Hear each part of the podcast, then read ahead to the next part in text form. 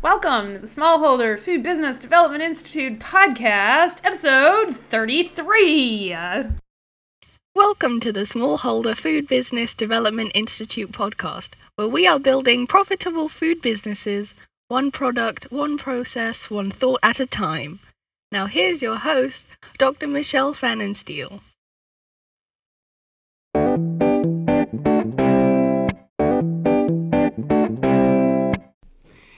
Hello, everybody, and boy, do I have a treat for you today. Uh, today, we are starting the first of a two parter series, and actually a first in the Smallholder Food Business Development Institute podcast. I am doing an interview, and you are going to hear this interview over the course of this week and next week.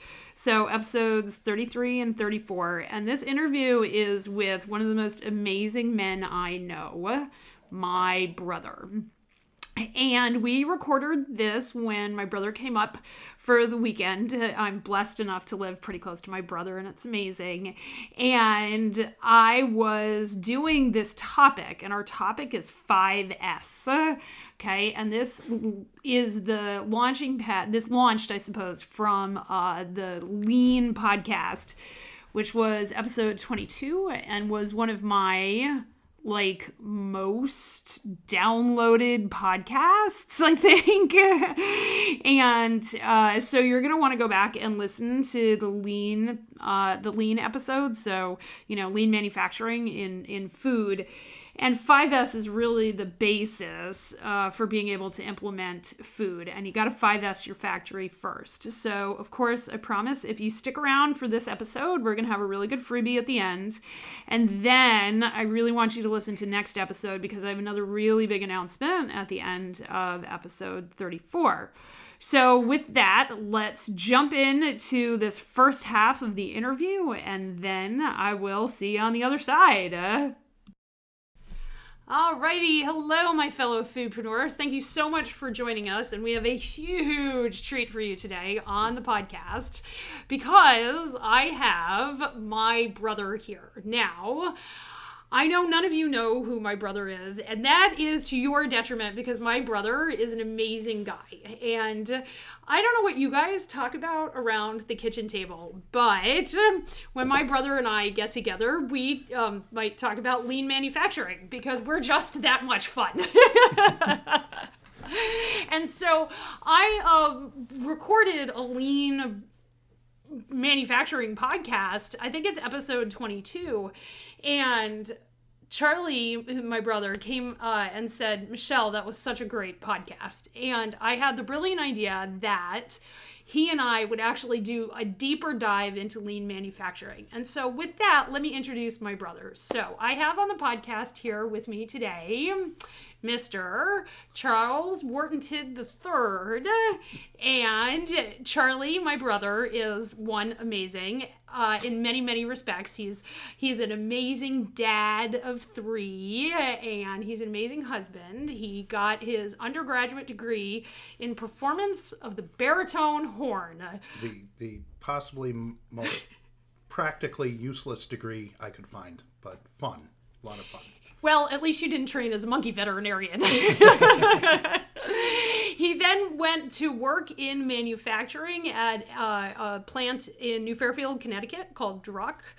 And Druck got bought out by GE, and then GE moved my darling brother deep into the heart of Texas, where I was afraid I was going to lose him forever. And I did not, thank heavens. But my brother, while uh, in Texas, took the opportunity to go get his MBA from Rice University with a concentration in supply chain management, right? Uh, more finance, but um, but I ended up staying in supply chain because I was good at that. Right, right. And so Charlie and I really have lots of conversations about people like Edward Deming and Peter Drucker and, and, and and those sorts of things because you know, we both work in in in manufacturing. Oddly enough, because our dad didn't work in manufacturing, our, our, our and our mom worked in insurance, and so you know we and we both came into manufacturing because it's a place where we can both really bring our talents. And one of the things that my brother is just amazingly talented at is seeing the systems that make manufacturing better. I mean, specifically around supply chain and supply chain management, but he's has a depth and breadth of knowledge of manufacturing that few people can really rival. And it's always so much fun to have a conversation with him. And so on the podcast, I wanted you guys to benefit from the conversations that we have around our kitchen table when Charlie and I get to get to uh, be together. And so with that, we're going to start the interview. I do want to tell you, between the two of us, we have six kids, and so we're keeping it real, folks. Uh, so if we have small children come and interrupt us, we're just going to go with it because that's life in our lives right now. I think what what do we have a total of six children under eleven? Yep yeah so that's you know my my mother is a very lucky person. So anyway so with that charlie uh thank you for coming on the podcast. I don't know if you want to start with anything but mm. thank you for inviting me. Um no i think uh my my experience is I, have i've worked uh, for ge i worked for ge for uh, between druck and ge 19 years uh, GE, built a culture uh, around lean manufacturing. So I've done. Um, I don't have a green belt, but I did the green belt training and took the test. Um, and I've been.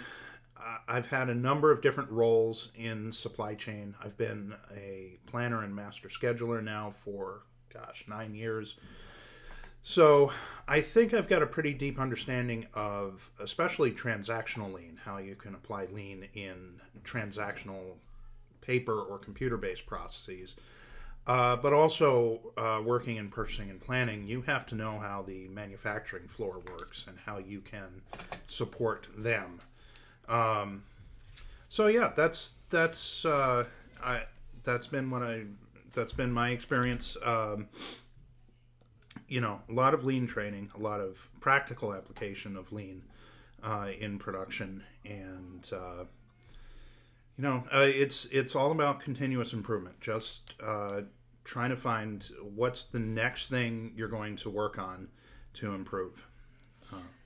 so, in terms of, you know, I want to ask you a question about how you would define a lean culture and what that means to you, both in a sort of a broader, you know, forest sense, and then yep. in an everyday sense. What does it mean yep. to have a lean culture? So, I think having a lean culture uh, first involves training.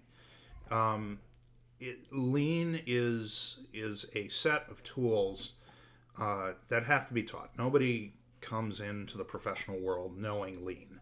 So um, so it begins with culture. It begins with a commitment from leadership that you're going to be lean. And there's there's it's not something that you can just hire a consultant to come in for three weeks and they will um, you know transform your factory go away in a puff of magic smoke and you're lean it um, it involves commitment from leadership it involves uh, training everybody in the organization. I really believe that. Um, you know, even at GE, which had a very strong lean culture, it was really the manufacturing and operations and all the all the organizations that were directly involved or directly supported manufacturing that that were really trained in lean but other operations like that could have benefited from it um, like human resources and finance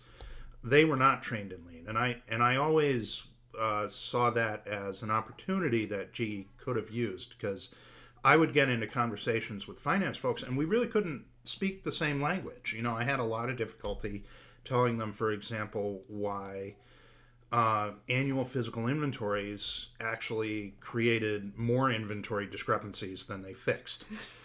Um, and and it's and and I, I would talk with them about things like that and and you know it it it was harder to talk to other organizations because they hadn't been trained in lean concepts. So we didn't have a common vocabulary or a common understanding of waste and uh, what the ultimate goals of the organization were. So, um, so I think having a lean culture, um, it's about investing in your people, um, about bringing everybody to to use the same language, using the same tools. Um, it's one of the most important concepts of lean is the operators, the people actually doing the work. In manufacturing, that's usually assembly and test and calibration. Um, in food uh, manufacturing, it's about the people actually touching the food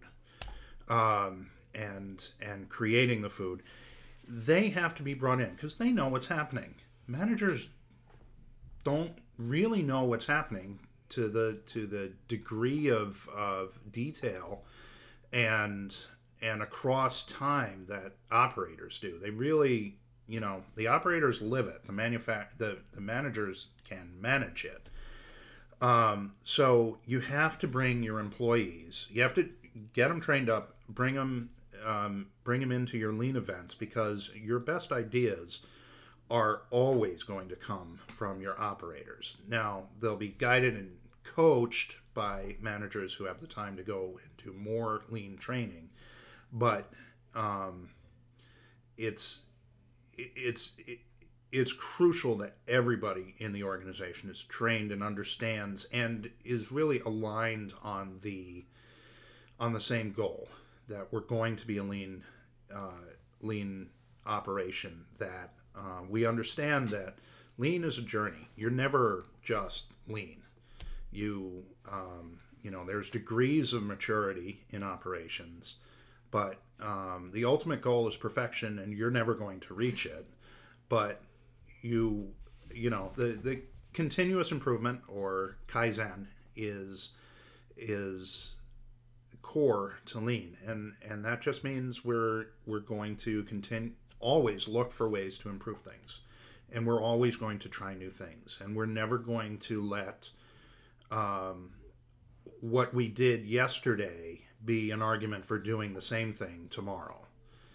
Um, you you always look for ways to improve your organization, and um, so uh, doing that, rewarding people for coming up with the uh, these ideas, figuring out you know how to uh, you know make their changes visible. I've seen organizations uh, really put that to great effect. You know, um, you have a lean wall and you, and you put up their big wins, or you publish it in the company newsletter. Um, one of the one of the ways that um, lean has put uh, you know really truly completely lean organizations have done it in Japan at for example, Toyota is um, HR has the commitment that if you lean yourself out of a job, and ultimately that can happen, right? Because you you you start with an organization that requires more people than it ultimately should need because it's inefficient. If you lean yourself out of a job, HR has a commitment that they will find you another job either that's within the organization or outside the organization. And that's that's how hr you know really contributes to the lean culture. Because there is a um, a natural um, a conflict of interest between or tension. yeah tension between the operators and management in that sense that you know why improve this process so much that I don't have something to do tomorrow. I've literally heard that from yeah. clients. Right. So I think the two answers are the best answer is you, you really get HR involved and um, and really have that commitment and you staff up HR to do that. And then uh, the other is if you really think you can grow your business, lean gives you the opportunity to grow the size of the business without increasing your headcount because you get more efficient and you're able to produce more things with the same amount of people. And I have seen that work. Sure. Sure, and you know it's interesting that we that we talk what you're talking about. So I'm sure y'all have heard in in in what Charlie is saying the things that I tell you here on the podcast because we manufacture food for a living and yeah are there certain things that that you have to worry about? Yes but i guarantee you in the stuff that my brother was manufacturing at ge they had to do that right as well or people died. Yeah yeah the products we were making um, they they contained pressure and if they failed would literally become bombs so right, and so it's not. So you know, I think in food manufacturing, especially in local food manufacturing, we say we're not like the other people. We're not. We're we're special. We're not like the other people. And and I have a precautionary tale about that because when I was in the army and I was in MedCom, I heard we're not the real army all the time and that was to our detriment. That was to the detriment of medcom which i think if you look at the at, at some of the things that happened while i was in the service like what happened at walter reed in the in the in uh, what was it 07 08 09 us holding ourselves back from saying we're not part of the real army. I think food holding itself back from the conversation about manufacturing is to our detriment. And I really feel like having been to where my brother works and to other manufacturing plants and things like that, um, we are at least a generation behind in this conversation in food in many instances. Yeah, and, and I would say um, the type of manufacturing that's done in food is is uh, we would call process manufacturing. Um, and I say it's even more difficult than the kinds of things I do. The, the things I do, we're working with discrete widgets and sure um, most of the time you know we we know we use three screws and you know three washers and three bolts and one bracket. And and um, you know we know we can produce a set number of pieces per hour or per minute.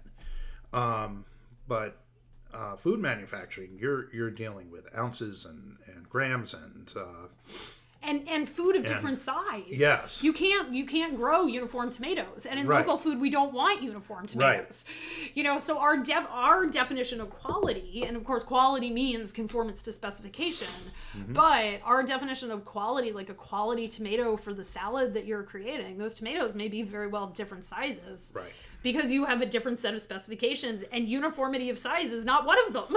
Right. Right where it very much is in my world. right, Ex- exactly, exactly.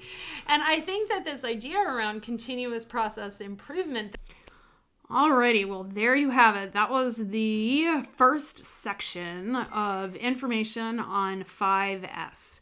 And I'm so excited to be bringing all of this information to you because it is so important for foodpreneurs. And so, if you are interested in creating a 5S program in your facility, which I highly, highly recommend, why don't you go to sfbdi.com slash episode 33 and download our free 5S handout so that you can understand how to go look around your space and 5S your space. And if you like all of the work that we do around here, I would urge you to join us in the Power Group. You know, we're covering facilities and we're going to be doing a very deep dive on this uh, in June, coming up in, uh, in a few weeks now. And we would love to see you in the Power Group. You, there's really nothing else like it out there for foodpreneurs, and it is everything that you need to put the systems in place to grow and scale your business, whether you're starting out or you're taking it to 20 million.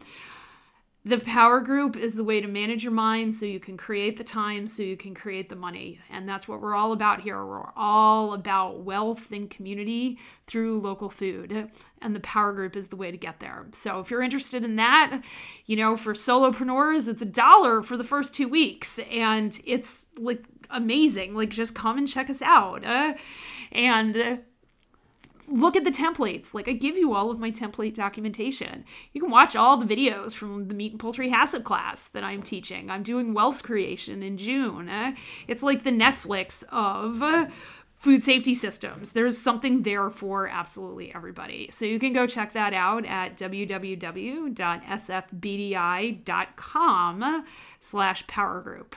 Everybody have a super beautiful week, and we will see you next week for part two on 5S.